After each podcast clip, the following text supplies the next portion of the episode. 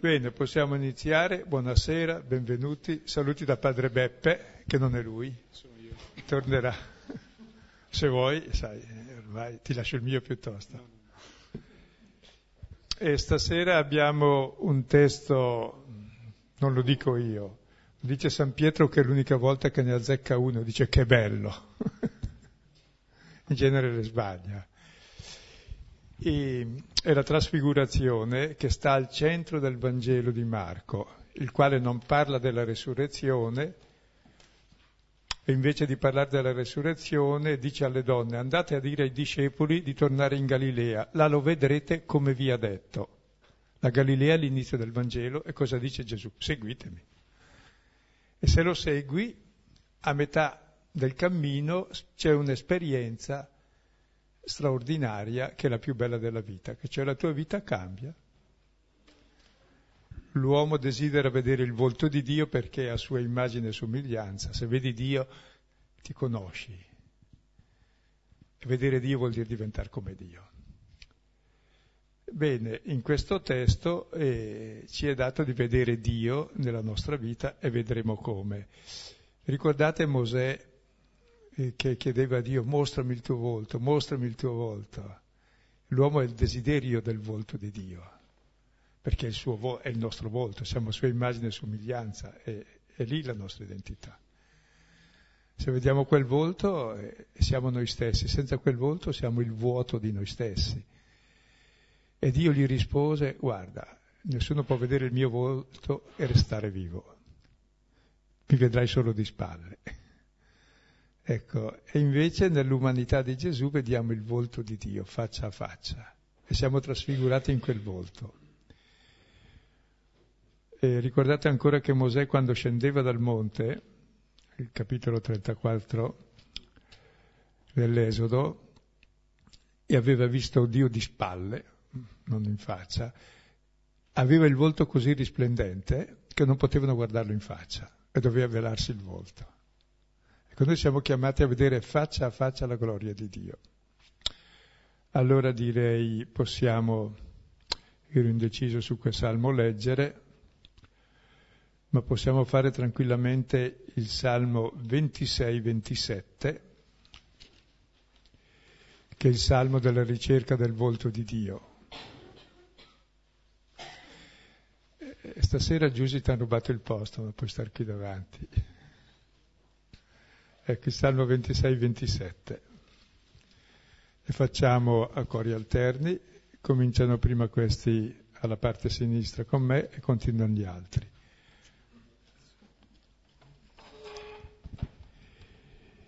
Il Signore è mia luce e mia salvezza. Di chi avrò paura? Il Signore è difesa della mia vita. Di chi avrò timore? Quando mi assalgono i malvagi per la carne, sono essi avversari e nemici a inciampare e cadere. Se contro di me si accampa un esercito, il mio cuore non teme.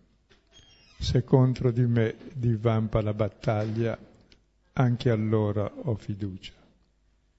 Una cosa chiesto al Signore, questa cerco, abitare nella casa del Signore tutti i giorni della mia vita, per gustare la dolcezza del Signore ed ammirare il suo santuario. Egli mi offre un luogo di rifugio nel giorno della sventura, mi nasconde nel segreto della sua dimora, mi solleva sulla rupe. Sui nemici che mi circondano, immolerò nella sua casa sacrifici d'esultanza inni di gioia canterò al Signore. Ascolta, Signore, la mia voce. Io grido, abbi pietà di me, rispondimi.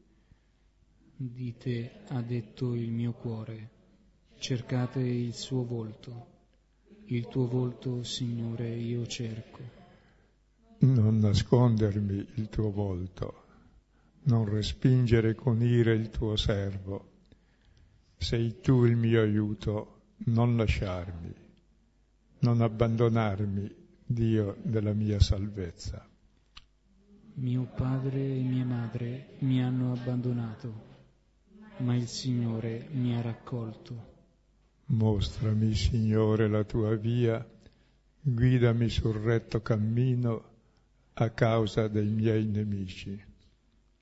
Non espormi alla brama dei miei avversari. Contro di me sono insorti falsi testimoni che spiano violenza. Sono certo di contemplare la bontà del Signore nella terra dei viventi. Spera nel Signore, sii forte, si rinfranchi il tuo cuore e spera nel Signore. Gloria al Padre, al Figlio e allo Spirito Santo. Come era nel principio, ora e sempre, nei secoli dei secoli. Amen. Ecco il tema di questa sera è il volto, il volto è l'identità, la realtà della persona, vedere e cercare questo volto. E dicevo siamo al testo veramente bello, come dice Pietro, e prima diciamo il contesto. Nella prima parte del Vangelo ci si chiede sempre di Gesù chi è costui e lui non dice mai la sua identità, invece di dire fa e quel che fa dice la sua identità. È quello che ci fa camminare, è quello che ci apre la mano, è quello che ci fa condividere il pane, è quello che fa risuscitare i morti, è quello che ferma la nostra malattia, è quello che fa udire il sordo, parlare il muto, vedere il cieco, cioè, è quello che restituisce all'uomo la sua umanità piena che occhi che vedono la realtà non i suoi deliri, orecchio che sente l'altro non i suoi ronzii, eccetera. E a metà Vangelo è lui che per la prima volta dopo l'ultimo miracolo fatto a rate di quello che vedeva gli uomini come alberi camminanti, che richiama il libro dei giudici 9, quando gli alberi si mettono in cammino per eleggere un re e chi accetta di diventare re? Il rovo perché è l'albero più nobile. Cioè, quindi gli uomini che camminano verso una direzione sbagliata, su un modello sbagliato, e dice non ci siamo. Allora deve imporre di nuovo le mani fino a quando vedranno il figlio dell'uomo sull'albero. Chi è il vero re? È quello che sa dare la vita, non quello che la toglie. E dopo questo Gesù per la prima volta comincia a interrogare i discepoli e allora c'è tutto un fuoco incrociato nel capitolo ottavo, dal versetto 27, cosa dice la gente su Gesù. Allora chi il Battista, chi Elia, chi uno dei profeti, cosa dite voi discepoli? Allora Pietro a nome di tutti dice tu sei il Cristo, quindi parla Pietro a nome dei discepoli, poi parla Gesù e dice la sua identità. Lui è il figlio dell'uomo che vincerà il male col bene. Vincerà il potere, il dominio, il possesso col servizio, con l'amore, con l'umiltà. Quindi vince radicalmente il male e la morte. E Pietro non desidera questo perché dice, eh no, il potere spetta a noi, se facciamo fuori gli altri. Allora entra in scena Satana che parla con la bocca di Pietro e Gesù gli dice, Satana, dietro di me. E poi Gesù, abbiamo visto la volta scorsa, dice la nostra identità. Chi vuol venire dietro a me, la nostra identità è la libertà di andare dietro a Lui per essere come Lui, che vince il male, che vince la morte, vince l'egoismo e che dà inizio alla vita nuova da figli di Dio e da fratelli. E dopo questo, chi vuol perdere la vita la salverà, sembrano delle assurdità ma è evidente, chi vuole salvare la vita la perde comunque, solo che l'ha già persa prima perché è diventato così egoista per salvarsi che è già morto e ucciderà gli altri per salvare se stesso. E subito dopo parla anche Dio Padre e oggi siamo a Dio Padre che parla, il quale ha pochissime parole da Dio il Padre il Padre c'è solo una parola, il Figlio, è la, è la parola del Padre. E nel Vangelo parla due volte dicendo la stessa cosa parla nel battesimo e si rivolge a Gesù, mentre Gesù si è messo in fila con i peccatori, ultimo della fila, e si è immerso nella realtà umana, solidale con tutti i fratelli, e il padre dice, bravo, tu sei il mio figlio amato, mi piaci. Perché è il primo che è uguale al padre, che si fa, il padre ama tutti i figli e lui si fa fratello di tutti e vive il limite anche il male, anche il peccato, come luogo di amore, di solidarietà, di perdono, di misericordia, come il Padre. Quindi c'è Dio sulla terra. Dopo Gesù comincia a portare avanti eh, la, la, scelta del battesimo, deve superare le tentazioni, poi abbiamo già letto siamo a metà Vangelo, e a metà Vangelo dopo quello che abbiamo detto, cioè chi è Gesù, e Gesù ha spiegato che sarà non quel che pensa Pietro, ma sarà il figlio dell'uomo che vincerà il male proprio mediante l'amore e il dar la vita sulla croce, allora il padre di nuovo parla e sentiamo cosa dice. E siamo al capitolo nono, versetto primo, leggiamo i primi tredici versetti, e questo testo è il clou del Vangelo di Marco ed è anche il clou di tutta la vita umana. Cioè ci spiegherà questo testo qual è la meta del nostro cammino e la meta c'è già nel cammino stesso, perché si cammina in una direzione e giorno dopo giorno si arriva. E quindi il cammino stesso della nostra esistenza, vediamo. Dal Vangelo secondo Marco. E diceva loro, Amen, vi dico, ci sono alcuni di quelli che stanno qui che non gusteranno la morte finché vedano il regno di Dio venuto in potenza. E dopo sei giorni Gesù prende Pietro e Giacomo e Giovanni e li conduce su un monte alto in disparte da soli.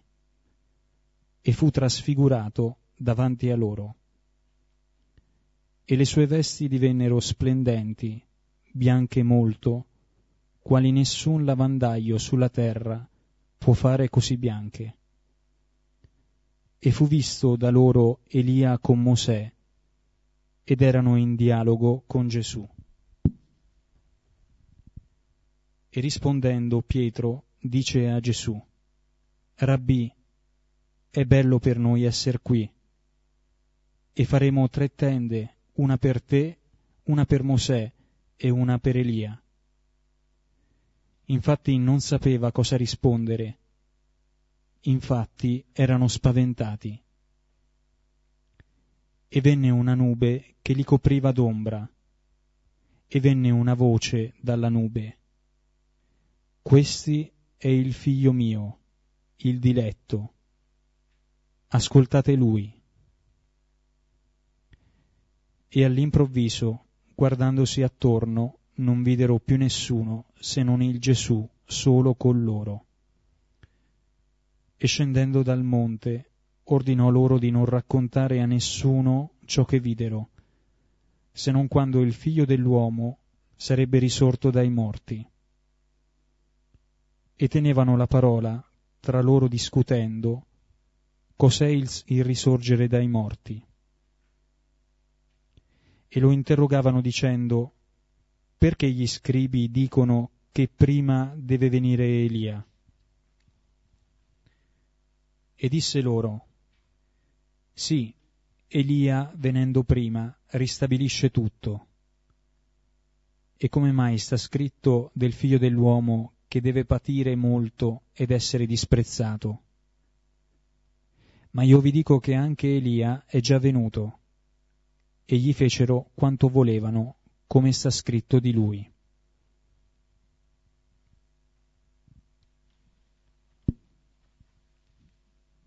Ecco, per dare un po' una metafora che fa capire il senso di questo racconto. Mi ricordo che anni fa andavo una notte di fine inverno col Filippo e verso il rifugio Giannetti che è sotto il Badile. È un cammino lunghissimo in Valmasino, che non finisce più. Comunque partiamo da Milano che piove.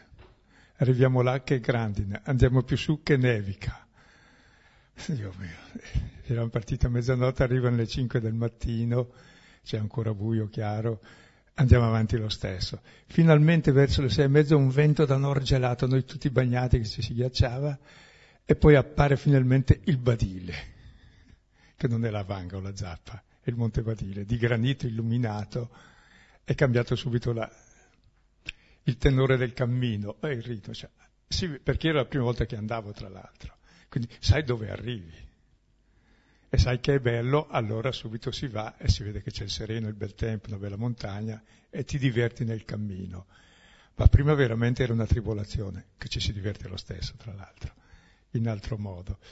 Così la trasfigurazione, eh, durante il cammino di Gesù, dopo tutte le tempeste che ha avuto poco prima, i discepoli capiscono niente, Pietro è chiamato Satana, quindi poveretto, dice, ho fallito tutti i miei i miei obiettivi, anche coi miei, ecco che appare la gloria, c'è il punto d'arrivo. E quando uno sa il punto d'arrivo è tutto diverso. Eh? Pensate ancora di essere in un bosco da soli e c'è un sentiero, non sapete dove va. Tornare indietro non potete perché nessuno può tornare indietro nella vita. Andare avanti dove porta ti coglie un'angoscia se non sai dove va. No. Se invece riconosci che quel sentiero è quello che ti porta a casa e ti porta tranquillo al focolare e cammini spedito e vai tranquillo. Cioè cambia la qualità di vita sapere dove si va. È il senso della vita. E nella trasfigurazione vediamo il senso compiuto dell'esistenza di ogni uomo dal creato intero e di Dio stesso. Quindi è veramente un testo bello. E allora entriamo leggendo il testo e leggiamo il primo versetto ora, che fa da cappello e dice il senso della trasfigurazione, che appunto sta al centro del Vangelo di Marco che non racconta la resurrezione, per dire che la resurrezione la sperimentiamo al centro della nostra vita quando ci capita questa esperienza, che risorgiamo anche noi a vita nuova e allora camminiamo in modo diverso. E diceva loro, Amen vi dico, ci sono alcuni di quelli che stanno qui che non gusteranno la morte finché vedano il regno di Dio venuto in potenza. Ecco. Era un detto di Gesù che disturbava un po', perché c'era molta gente che stava lì a fare niente e diceva adesso viene il regno di Dio con potenza, allora aspettiamo che venga. Lui lo mette prima della trasfigurazione per dire guarda che è già venuto. Solo che deve venire anche per te questa esperienza e poi ti incammini perché il cammino comincia dopo questa esperienza. Prima di qui Gesù non si sa dove vada a parare. Proprio se vedete nel Vangelo è un po' come il nostro cagnolino che va di qua e di là, va da tutte le parti, non sai che, dove vada. Va dove gli capita, dove può, perché lo buttano via di qui e di là.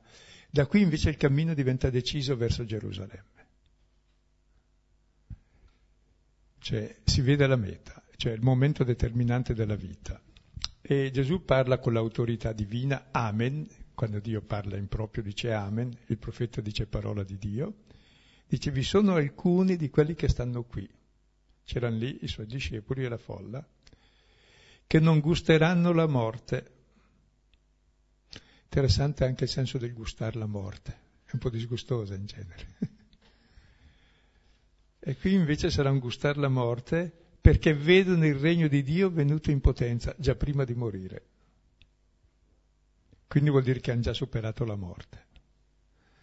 Cioè questa esperienza è già il passaggio dalla morte alla vita, da una vita nell'oscurità, nelle tenebre, a una vita nella luce.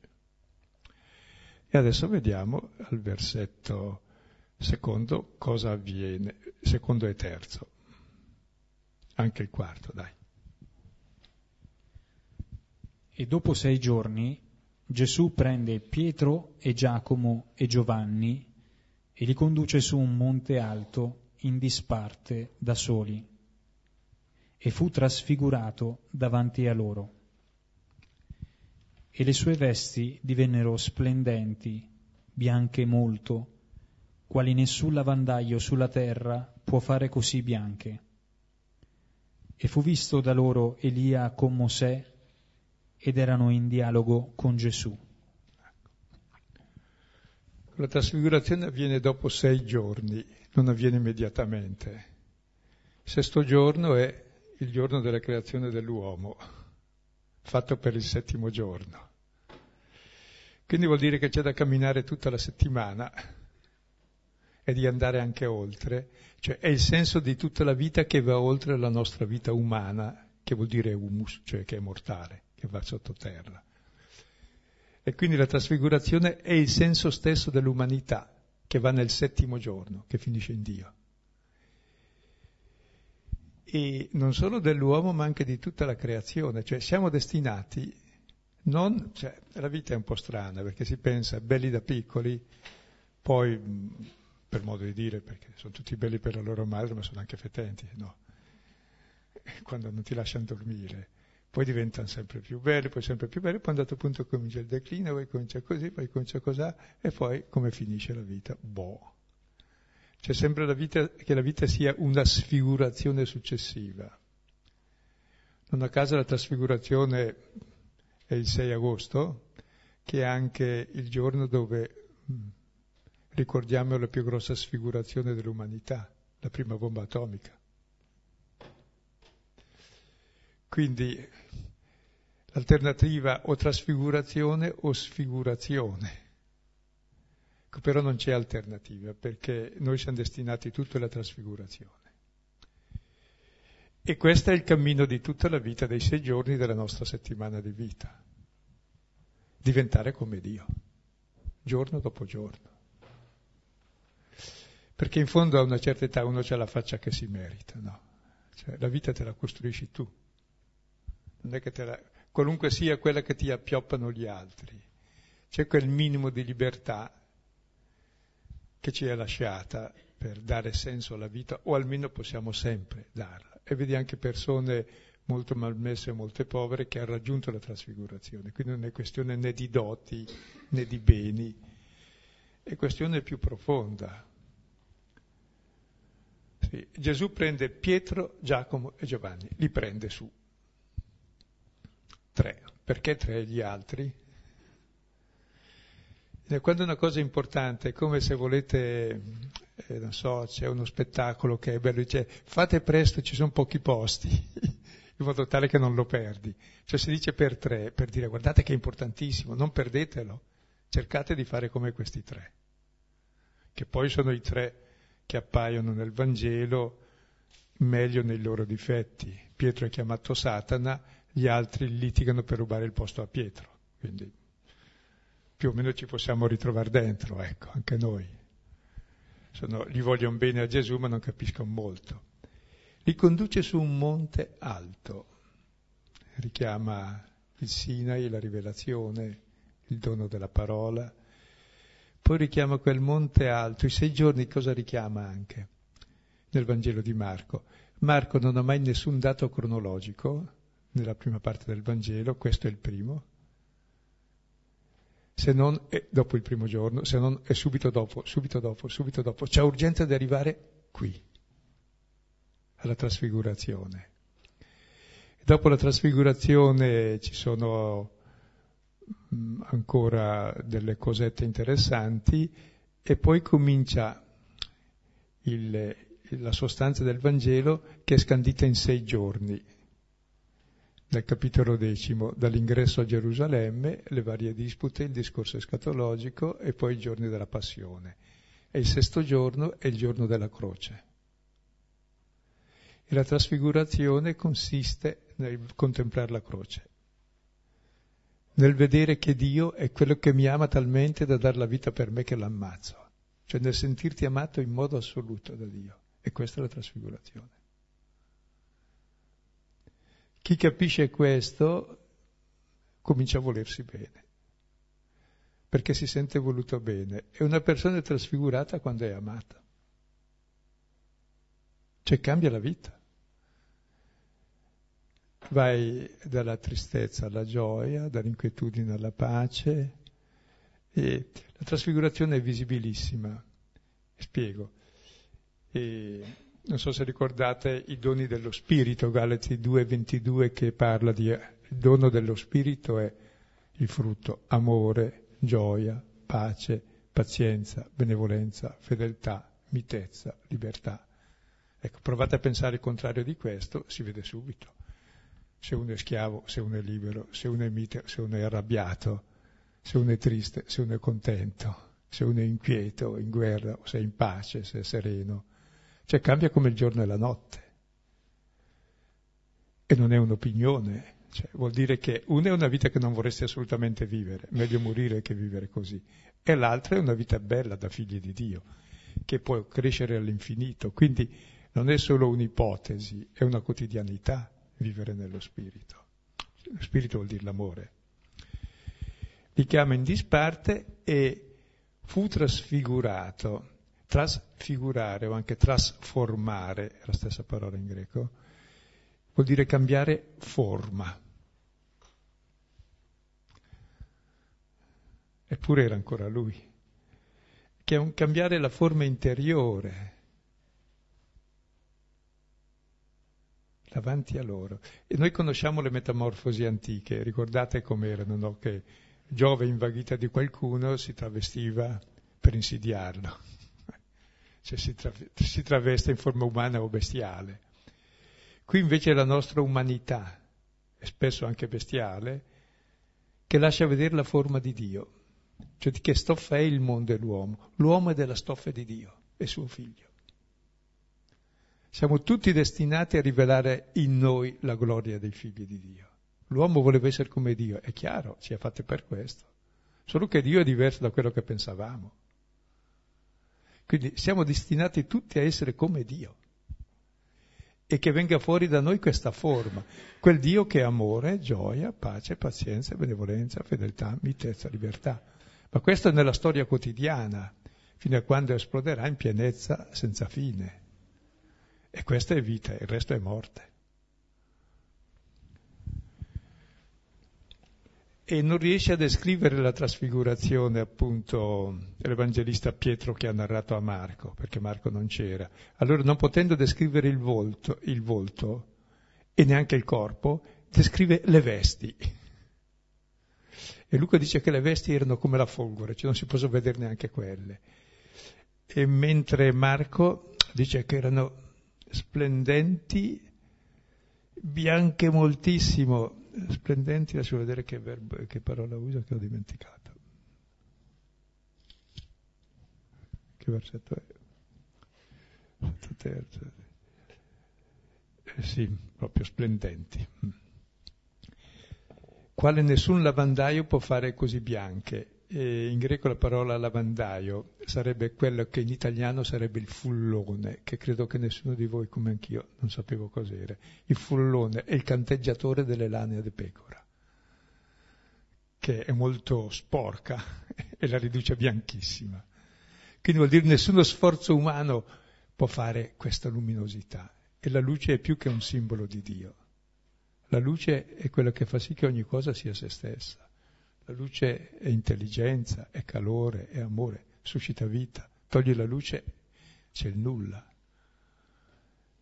Quindi siamo, tra, siamo chiamati tutti a essere trasformati in luce. Adesso siamo anche contenti perché i neutrini non sono più veloci della luce. Che... Ce l'ho i neutrini, ma non mi piace il nome ancora. Che vuol dire che il nostro destino è di qualcosa infinitamente superiore a quello che noi immaginiamo. E l'uomo realizza nella sua vita l'ipotesi che ha di se stesso. Per favore, abbiamo ipotesi grandi, come le hanno avute anche Adamo e Eva, hanno solo sbagliato. Come tutti noi sbagliamo, pensando di realizzarci in ciò che in realtà ci castiga. Cioè proprio siamo destinati a questo splendore a vedere faccia a faccia, faccia a faccia questa gloria essere trasfigurati in questa gloria, dice Paolo. Lo, saremo simili a lui perché lo vedremo com'è. Già siamo figli di Dio, ma bisogna continuare fino a quando questo esplode in pienezza e vedremo come si continua. E poi, non sapendo come descrivere, dice, e fu visto da loro Elia e Mosè. Cosa vuol dire? E Elia è il padre dei profeti, Mosè è il padre della legge, del Pentateuco, tutta la Bibbia insomma. Noi non possiamo neanche immaginarla questa bellezza alla quale siamo destinati. È la promessa di Dio attraverso Mosè e i profeti. È solo attraverso Mosè e i profeti che comprendiamo la grandezza di un Dio che fa l'alleanza con noi e vuole essere il nostro futuro e vuole che siamo con Lui. E che Lui si definisce l'Emmanuele, con noi, colui che sta con noi. E poi hanno in comune Mosè e Elia che non sono morti.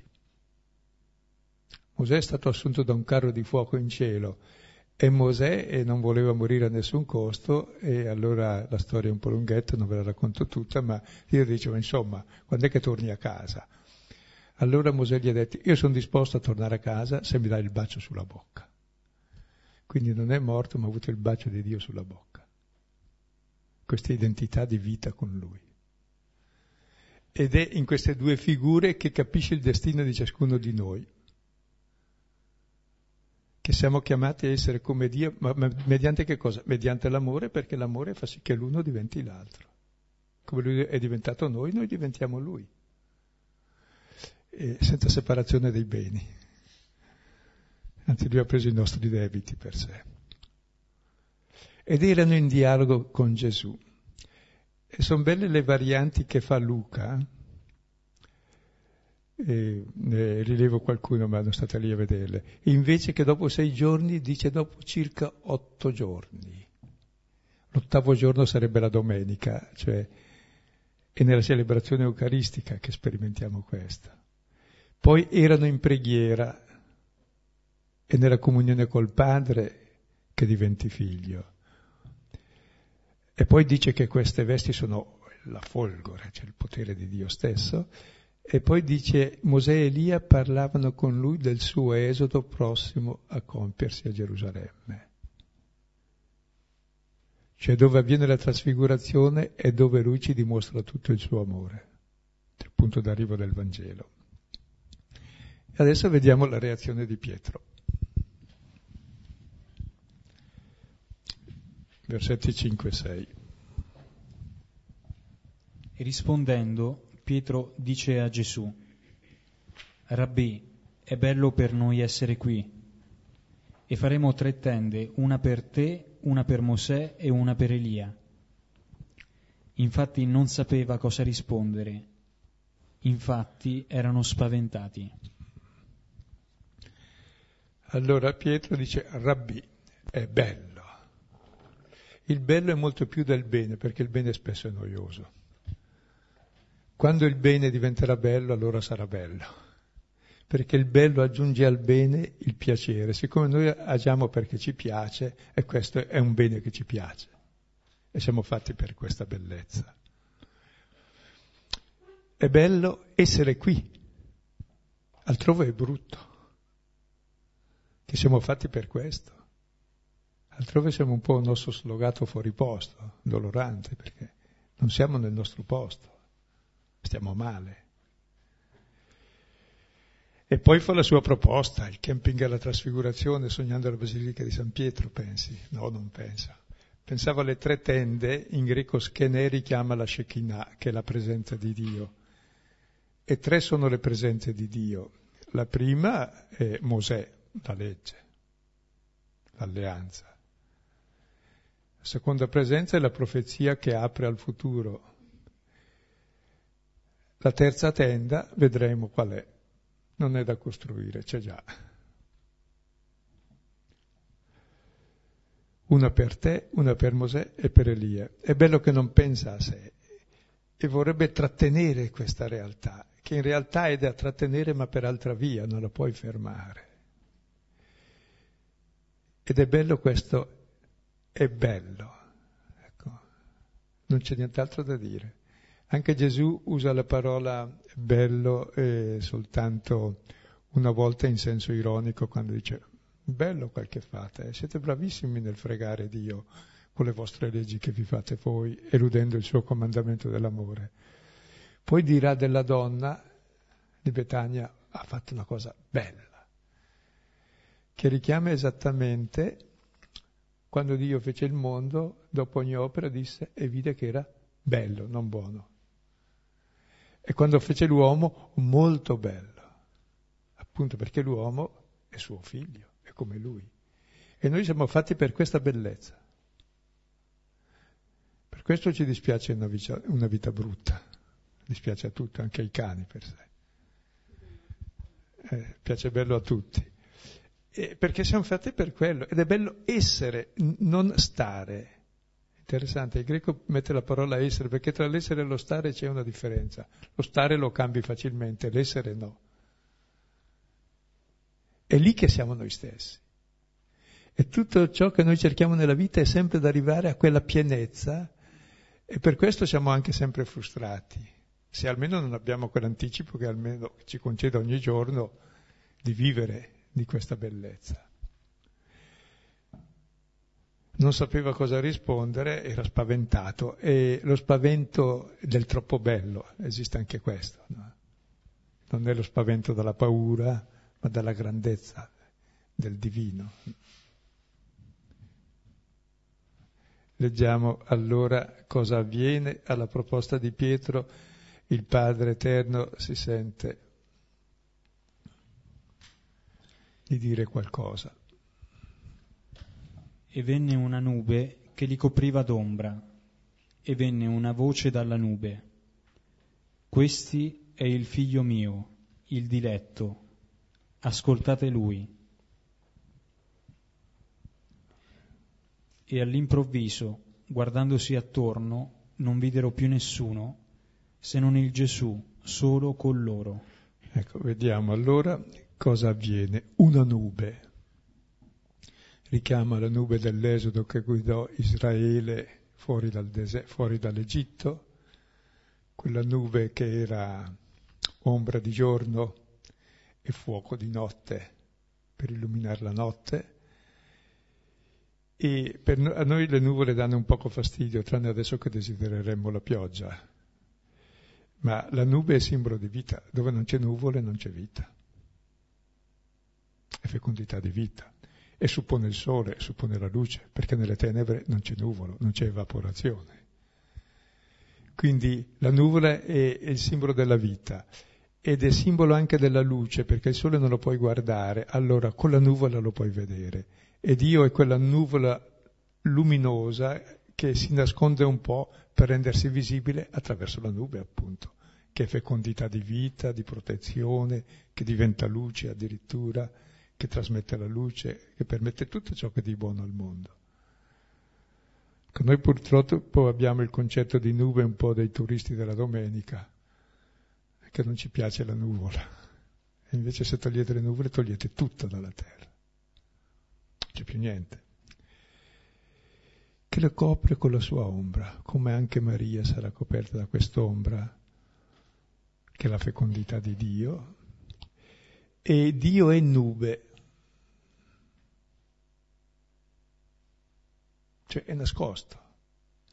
Lo vedi dalla vita che trasmette, come la nube, dall'ombra, dal fuoco, dall'assistenza, dalla guida, dalla liberazione che porta da tutto ciò che fa. Però Dio è voce. E dalla nube esce una voce.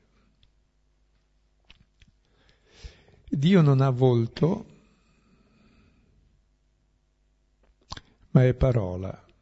E il suo volto chi è? Il suo volto è il figlio che è la sua parola eseguita. Per cui qual è il volto di Dio? siamo ciascuno di noi se ascoltiamo la parola di Dio. Gesù è il primo che ascolta il Padre, amando tutti i fratelli. Per questo è uguale al Padre, è il volto del Padre.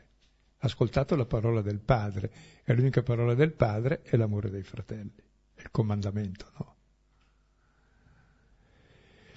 E dice a questi tre, questi che tu Pietro non vuoi che vada a finire così, che tu sei stato per lui il tentatore come Satana che voleva deviarlo dal cammino dell'amore e portarlo su quello del potere e dell'egoismo, e questi il figlio mio, il diletto.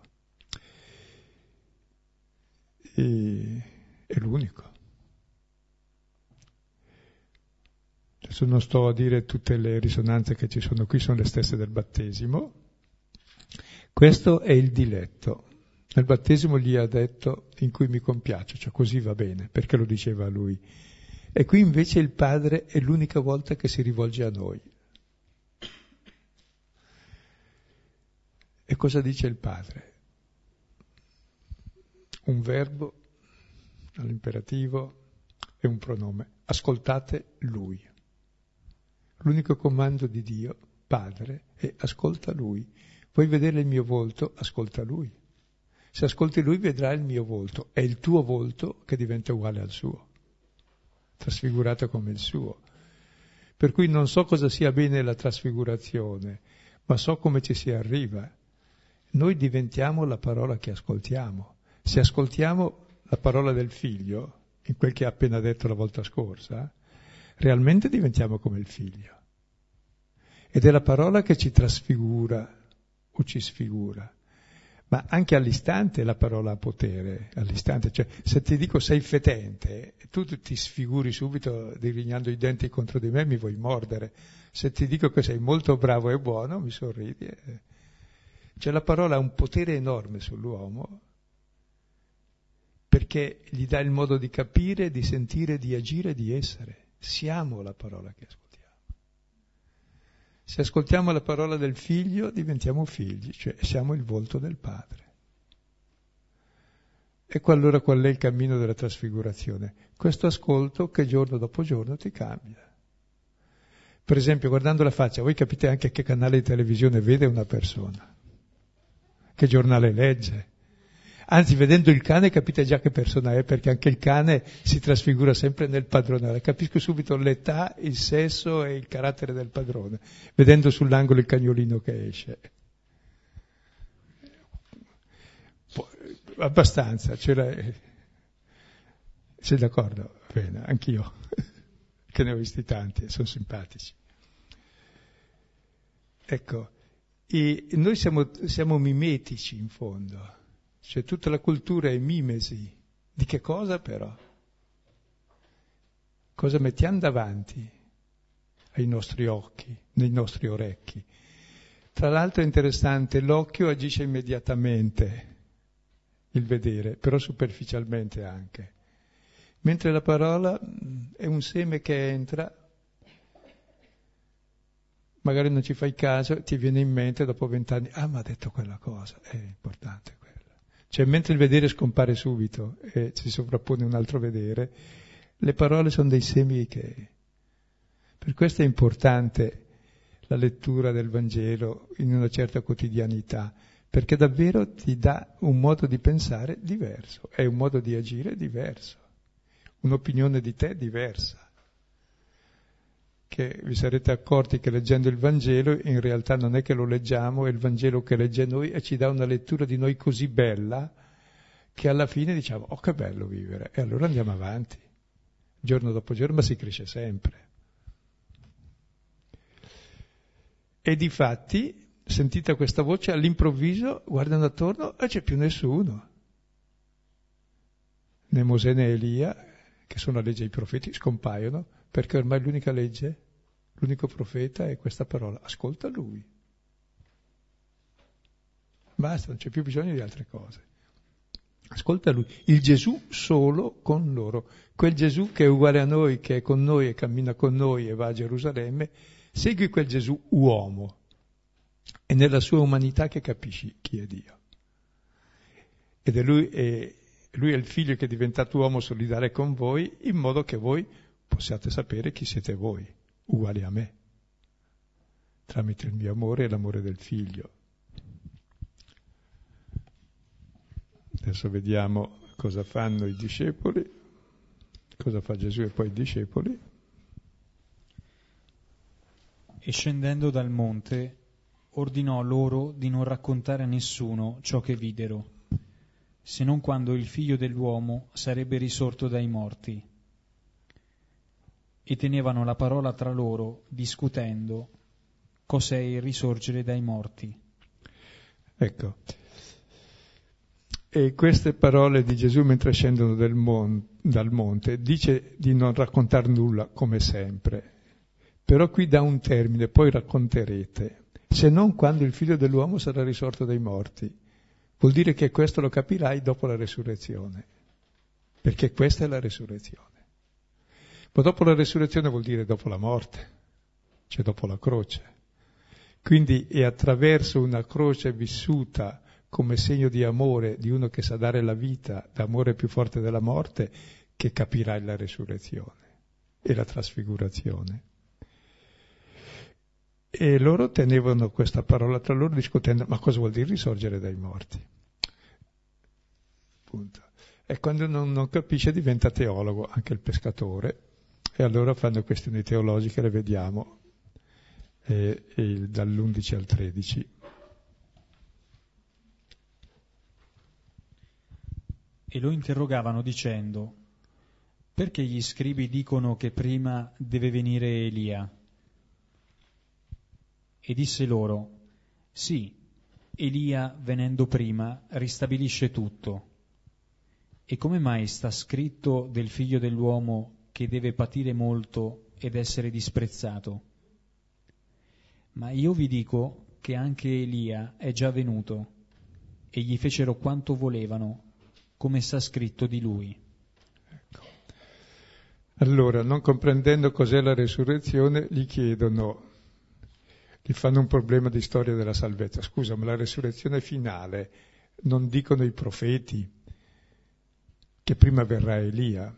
Infatti l'Antico Testamento, come l'abbiamo noi, termina con Malachia, il capitolo terzo, che dice che prima del grande giorno del Signore, dove lui verrà facendo cose tremende contro il male per salvare gli uomini, dice prima manderà Elia per convertire il cuore del padre verso i figli e dei figli verso il padre. Elia fa da sottofondo costante nel Vangelo. Già il Battista è scambiato per Elia. Già il Vangelo presenta il Battista già come Elia. E sulla croce ancora dicono chiama Elia. Cioè, che è il senso di ogni profezia, Elia. E il profeta cosa dice? Che c'è semplicemente da convertirsi. Convertire che cosa? Il cuore dei padri verso i figli e dei figli verso il padre, che sembra la cosa più banale, ma se i padri amano i figli e i figli amano i padri, cambia tutta la vita nella storia.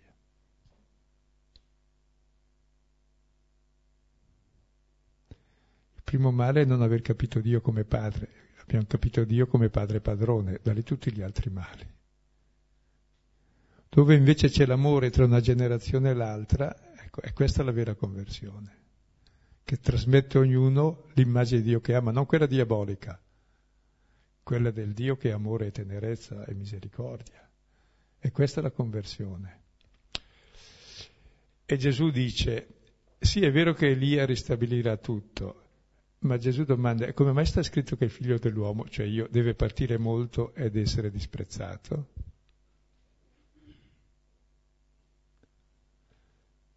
Allude alla croce dove Gesù realizza il disegno di mostrare l'amore del Padre verso tutti i fratelli.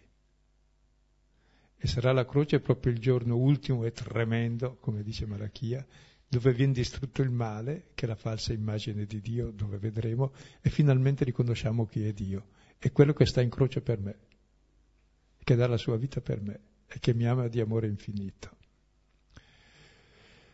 Per questo vi dico che Elia è già venuto e gli hanno fatto quanto volevano, come sta scritto di lui.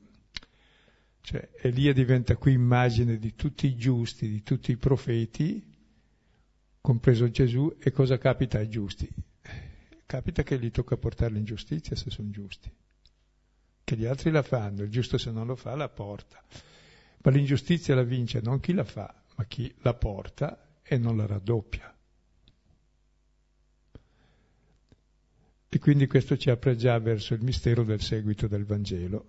Ma per questa sera fermiamoci sulla trasfigurazione che è il senso della vita e della resurrezione che già ora possiamo e dobbiamo sperimentare qui sulla terra. Quindi magari rileggete il testo, adesso magari rileggilo di fila tu e poi chi vuole eh, può dire quello che ha sentito. Direi più che domande che le fanno anche i discepoli quando non capiscono, ma capiscono anche di meno dopo le risposte. Invece quello che avete capito di positivo lì è quello che il Signore ha rivelato oggi al vostro cuore e che è il principio di trasformazione.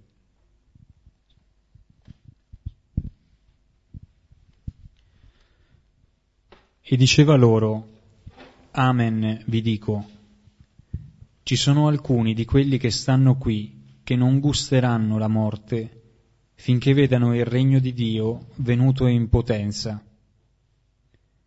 E dopo sei giorni Gesù prende Pietro e Giacomo e Giovanni e li conduce su un monte alto, in disparte da soli e fu trasfigurato davanti a loro.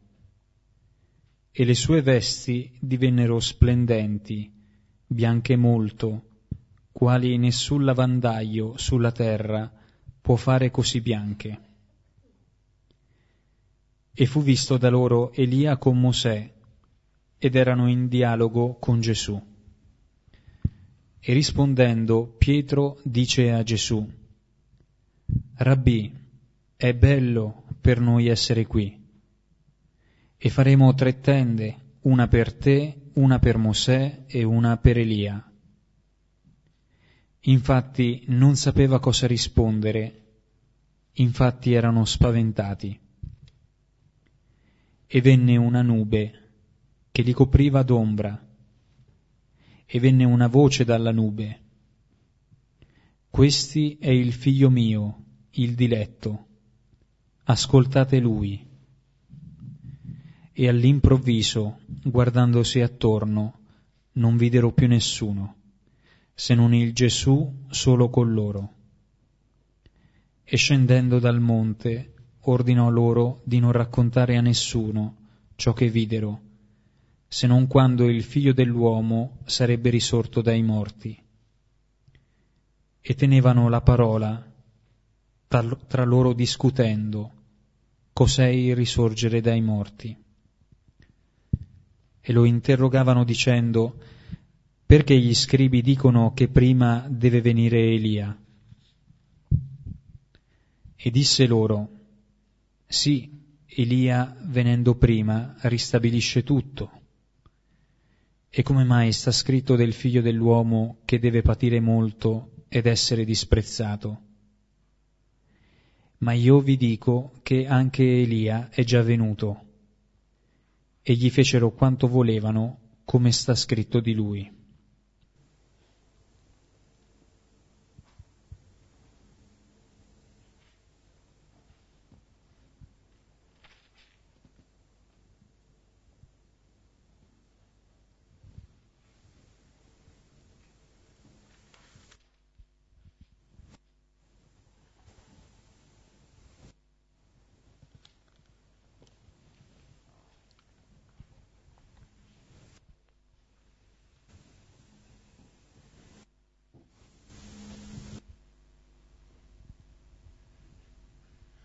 con libertà e semplicità potete dire quello che vi ha colpito, mettere in comune qualcosa.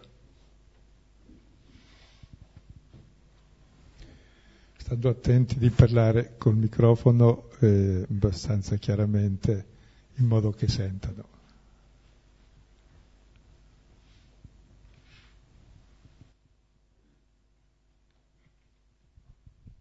Beh, inizio io che faccio padre Peppe, allora mi tocca.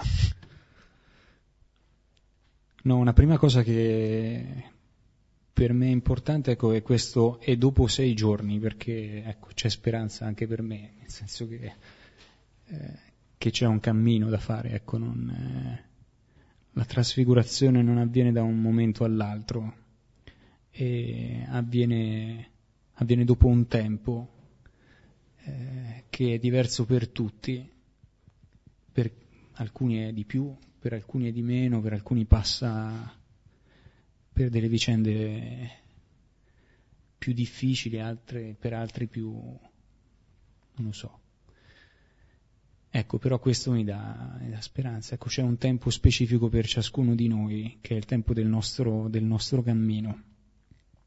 tanto più se poi Marco utilizza questa eh, precisione cronologica solo qui, eh, forse proprio perché allora evidentemente vuole rimarcare questo aspetto. Se poi tieni presente che il numero 6 è il numero dell'uomo, sei giorni è tutta la storia umana. Se poi tieni presente che lui è morto al sesto giorno, che l'uomo è fatto per il sabato, cioè per il settimo giorno, e il settimo giorno non è più dell'uomo, cioè è già Dio che riposa. Noi siamo fatti per essere con Dio che riposa, cioè che ormai è perfetto, e i cristiani non celebrano la festa che verrà il settimo giorno. Cominciano a celebrare la festa quello che sarebbe il lunedì, cioè la domenica, il giorno del Signore, il primo giorno della settimana. Perché ormai sulla croce è finito il mondo vecchio dell'egoismo e della morte e tutti siamo generati a nuova vita, di mano in mano, ma comincia già. Per cui la domenica è il giorno del Signore, il lunedì si chiama, in latino sapete come si chiama? come in portoghese, feria seconda.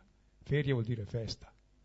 Feria terza, feria quarta, feria quinta. Ogni giorno è festa, fino al sabato che è la preparazione alla grande festa, cioè per dire che ancora non è completa la festa, perché è un cammino eh, che non si chiude mai, ma dovrebbe essere un cammino costante.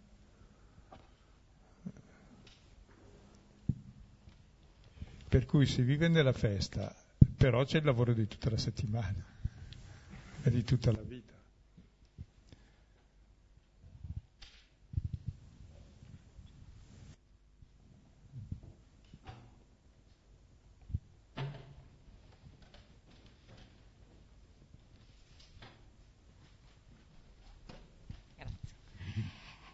Eh, a me è piaciuto molto il paragone col cane perché, perché ho, avuto, ho un cane, ho avuto anche uh, un altro cane, e più o meno un cane verso metà della sua vita, cinque anni facciamo, prima come dicevi tu va da tutte le parti, segue sempre il padrone, però è attirato da mille cose, poi diventa più vecchio, si spera più saggio e segue il padrone. E, e allora ho pensato, se l'ha capito un cane, posso capirlo anch'io in qualche modo, come dicevi che Gesù a un certo punto capisce che direzione deve prendere, andare verso Gerusalemme e quindi a metà del cammino più o meno della nostra vita uno ha speranza di poterci arrivare o comunque lì è decisivo il passaggio. Ecco. mi piace pensare che uno possa scegliere la parte boh, buona, diciamo, ecco, che, che ogni momento è possibile, come dicevi tu prima è un cammino, per ognuno magari ci sono i suoi tempi, i propri tempi, ma ci si può arrivare. E poi è bello che hai indicato il mezzo molto semplice, ascolta. Vuol dire vuoi vivere, mangia, che viviamo di ciò che mettiamo dentro, soprattutto nell'orecchio.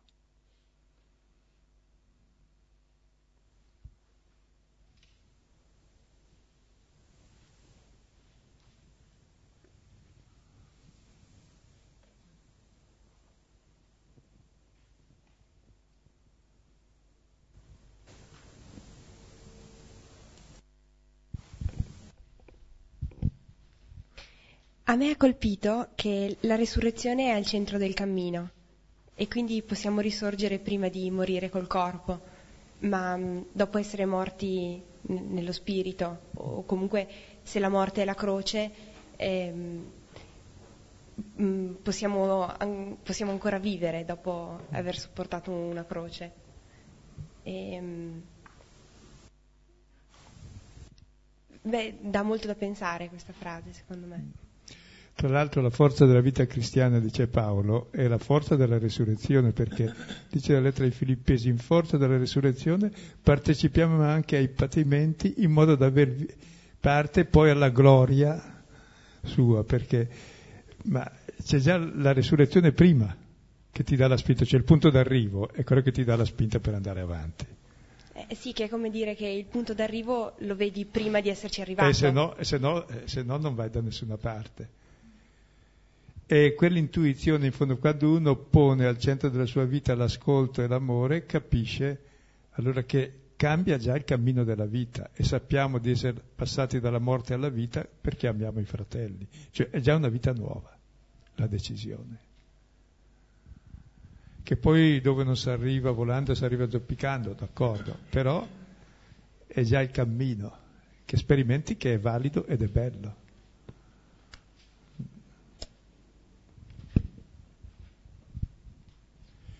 Cioè la fede è un'esperienza, ecco, non è un pacchetto consegnato a qualcuno da, o da un libro da sfogliare o un insieme di dottrine, è un'esperienza di vita.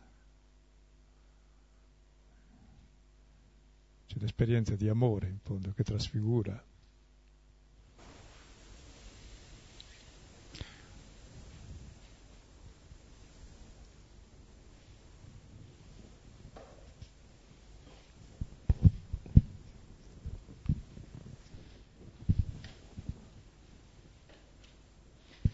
Io volevo dire che mm, mi sembra difficilissimo questo, questa pagina del Vangelo. Difficile proprio da, da seguire anche la spiegazione che tu fai. Quando parli sembra tutto ovvio, no? Però forse appunto per la mia ignoranza faccio fatica a star dietro e mi sento un po'... Mm,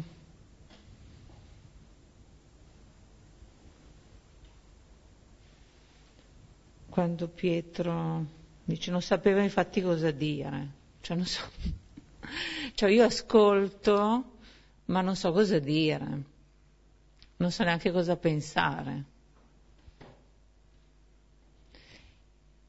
E mi ha colpito il fatto che l'unica volta che quando Gesù gli dice non andate a raccontarlo, l'unica volta che stanno zitti, perlomeno, per quello che, per quello che è la mia conoscenza, e confabulano, parlano tra di loro. Sì. Ecco, io mi sento proprio così. Sei come i discepoli, non hanno capito, ma di va non benissimo. capire niente. però, però questa sensazione, ecco, però questa sensazione, vista. sì si narra nella vita di Serafino di Sarov che c'era uno che stava leggendo il testo della trasfigurazione.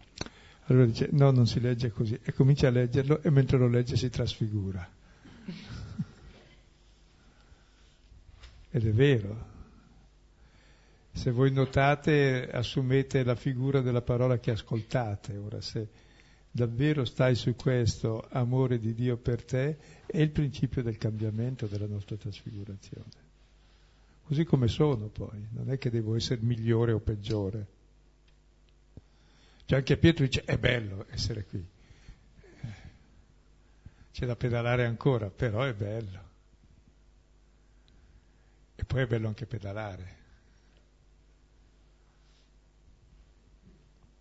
In questa direzione.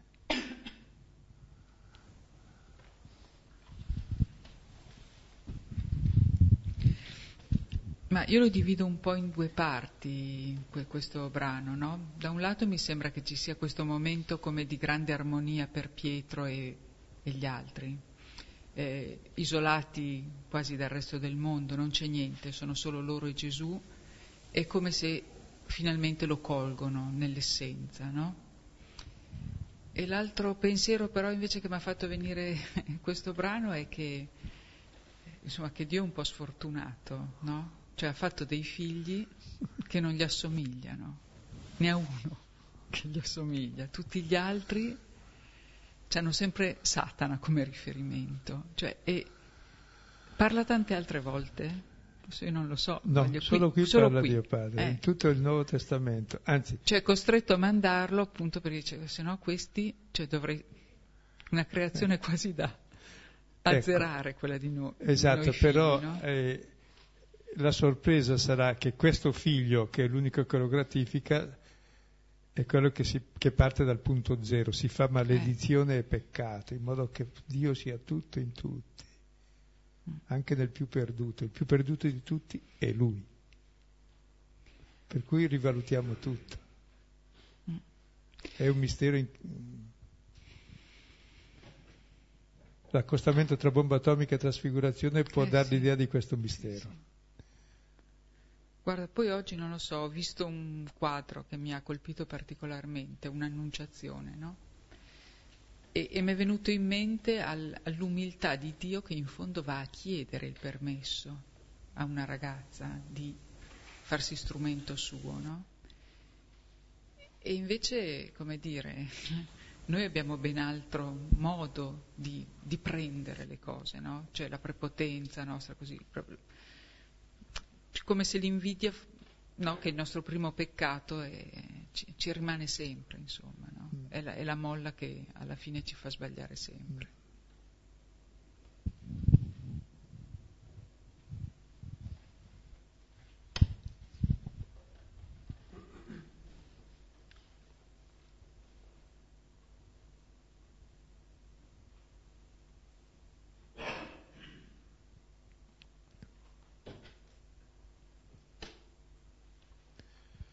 Ecco, forse anche il principio di trasfigurazione, forse anche senza forse, perché il padre dice ascoltatelo, l'unica parola che ci dice vuol dire che supponiamo che abbia ragione.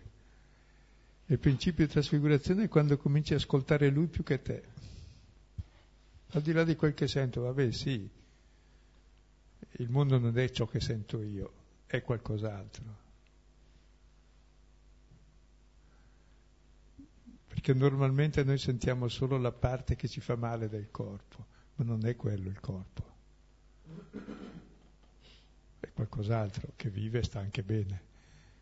E quindi abbiamo una percezione del male anche paradossale, anche come autodifesa, ma bisogna stare attenti che la vita non è da difendersi dalla vita, se no è atroce. Cioè lì l'inganno.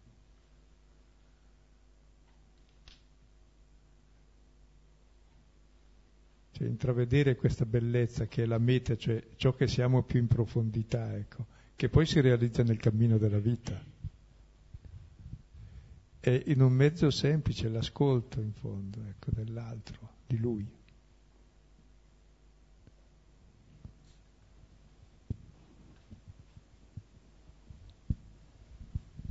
Mi veniva un un'altra cosa che eh, nel cammino Pietro ci mette sei giorni eh, per arrivare alla trasfigurazione e poi ce ne mette ancora di più per continuare il suo cammino. Cioè, il suo cammino non è che finisce con quella trasfigurazione, poi continua e come? Con tradimenti. E... Sì, sì. E poi vedremo subito i discepoli che non riescono a fare l'esorcismo perché c'è un demonio muto, dicono, no? C'è Gesù, è sordo e muto. Davanti alla parola del Padre che dice ascoltate lui, c'è un demonio sordo in noi. Abbiamo le orecchie piene di altre parole.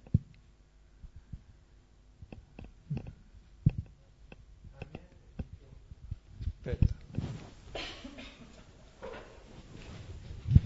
Sì, a me ha colpito la nube che ci sconvolge un po' i nostri piani e ci fa scorgere un diverso punto di vista, Una- come dire, mh, anche quello che, che si è detto, insomma, della trasfigurazione e, e- è un po' qua- come quando accade qualcosa che magari ci lascia anche un gusto amaro, ma come, come ci fa vedere le cose diversamente.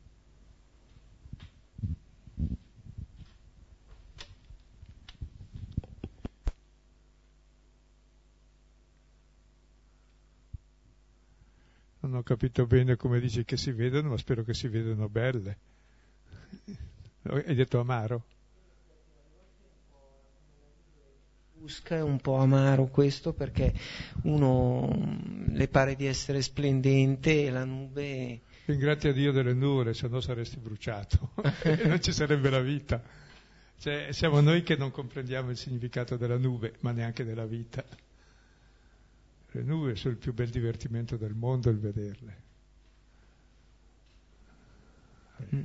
Permettono che il cielo sia abitato. E la terra pure.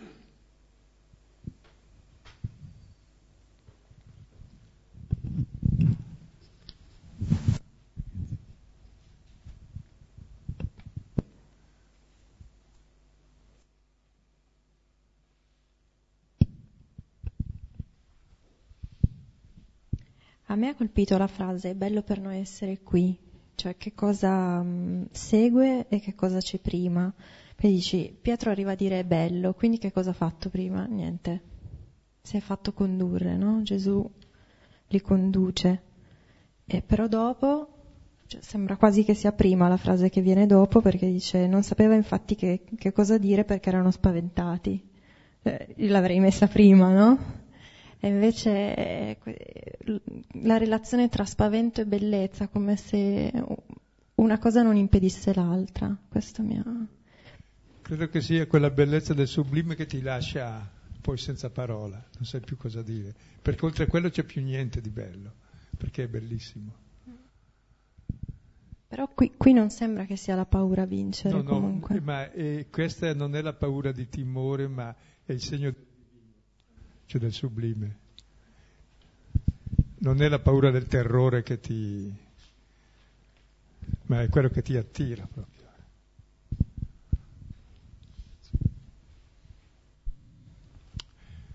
Come dire, una bellezza mozzafiato, non è che ti taglia il fiato e ti uccide, eh, perché è bella.